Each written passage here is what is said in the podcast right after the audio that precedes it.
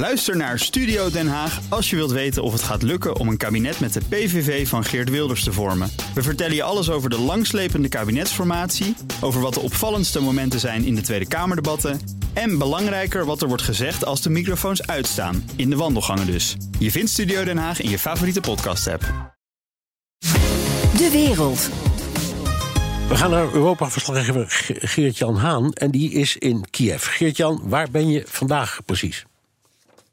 Nou, ik ben nog niet in Kiev. Ik uh, was in Kiev vanochtend, maar daarna ben ik met een auto gaan rijden. En in diezelfde auto zit ik nu achterin tussen 20 liter benzine in een jerrycan en een gereedschapskist uh, gepropt. Ik heb me achterin de auto geïnstalleerd. Dat zit als volgt, Bernard. Toen wij samen uh, op deze ochtend een, uh, een, update van het nieuws gaven bij Bas van Werven, zat ik voor in diezelfde auto op een parkeerplaats. En toen kwam er ineens een, uh, een militair naar mij toe. Die vond het opvallend dat ik in de auto zat met een koptelefoon op. En die verdacht mij toch van het zijn van een Rus met afluisterapparatuur. Dus die wilde toch even weten wie ik was. Um, ik wilde voorkomen dat ik weer gestoord zou worden. Dus ik ben nu.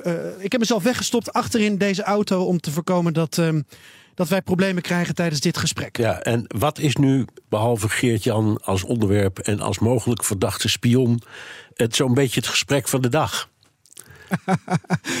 ja, sorry. Uh, dit is wel uh, een, een interessante observatie, want iedereen staat dus wel op scherp. Iedereen is ruim een jaar na het begin van de oorlog nog steeds alert. En ik ben ten zuiden van Kiev, ik ben in de buurt van Ouman. Nou, daar is de oorlog aan de ene kant niet aanwezig, want daar is het front niet. Aan de andere kant, ik was vandaag op het platteland in een dorp. En ja, daar maken ze dus mee dat de schooldirecteur terug is gekomen van het front, volledig getraumatiseerd. Daar maken ze mee dat uh, de keukenboer, een jongen van 19, die geweldige keukenkastjes in elkaar kon zetten, die heeft een jaar lang Bagmoed overleefd, tot hij op een mijn stapte en in stukken terugkeerde naar dat uh, dorp. En op die manier uh, wordt dat dorp toch geraakt. En je ziet dat de boeren samen met um, de gemeenschap en de loodsen die ze hebben, dat ze daar allemaal hulp opslaan. Hulpgoederen die bijvoorbeeld ook uit Roemenië komen.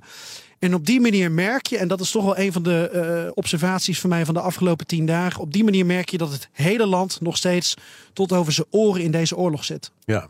Uh, je hebt een hoop mensen gesproken in die uh, afgelopen tien dagen. En je bent volgens mij nog niet uitgeïnterviewd. Vertel daar eens wat over. Als het goed is, ga ik de burgemeester van Kiev, meneer Klitschko, nog spreken op mijn uh, laatste dagen hier. Met, met je bokshandschoenen aan?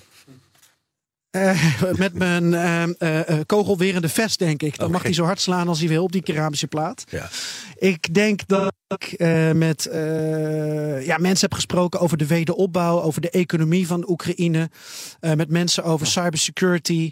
Um, ik heb gesproken met ondernemers. maar ik heb ook gesproken met James Cohen. En uh, Cowen moet ik zeggen. James Cowen is de baas van Halo Trust. Dat is een ontmijningsorganisatie, de grootste NGO van de wereld als het daarom gaat. Hij is een voormalig Britse generaal. Uh, komende maandag kun je meer over uh, mijn verhaal met hem horen op BNR en lezen in het FD. Maar ik wilde je alvast wat um, meegeven van mijn gesprek met hem. Want wat hij zei is dat de manier waarop mijnen in Oekraïne een rol spelen in deze oorlog is weerzinwekkend. Oekraïne is het grootste mijnenveld ter wereld geworden in amper een jaar tijd.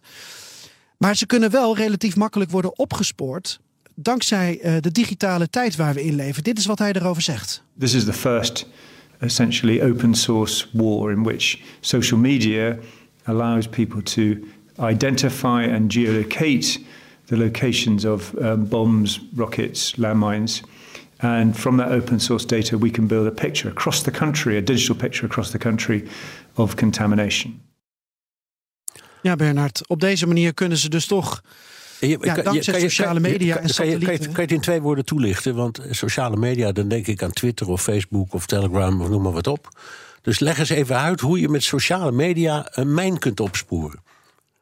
Nou ja, uh, met apps. Uh, je kunt doorgeven dat je op een bepaalde plek bent uh, waar je explosieven of mijnen of andere objecten tegenkomt die verdacht zijn. En dan wordt dat uh, ah. in kaart gebracht digitaal.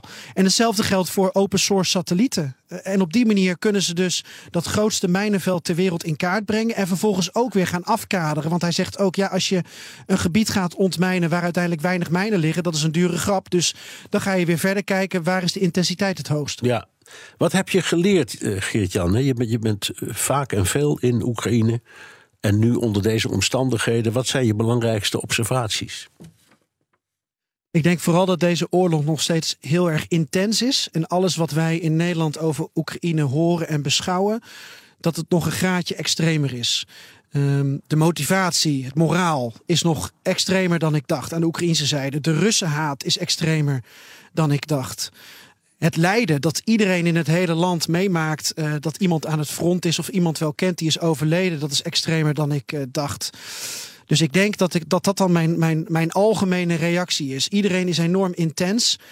En daar maak ik me wel een beetje zorgen om. Want eh, ook als die oorlog kort of eh, vroeg of laat eindigt, hebben ze dan nog de energie om het land weer op te bouwen, in welke vorm dan ook. Op een gegeven moment ben je natuurlijk helemaal moe, ben je helemaal op. En ik ben heel benieuwd hoe Oekraïne daar eh, de komende tijd mee omgaat. Oké. Dankjewel, Europa-verslaggever Geert-Jan Haan. Ook Liesbeth Staats vind je in de BNR-app. Ja, heel handig. Luister live naar Kees en mij tijdens de Daily Move. Dan blijf je ook gelijk op de hoogte van breaking news en het laatste zakelijke nieuws. En daar vind je ook alle BNR-podcasts, waaronder de Perestrooikast. Download nu de gratis BNR-app en blijf scherp.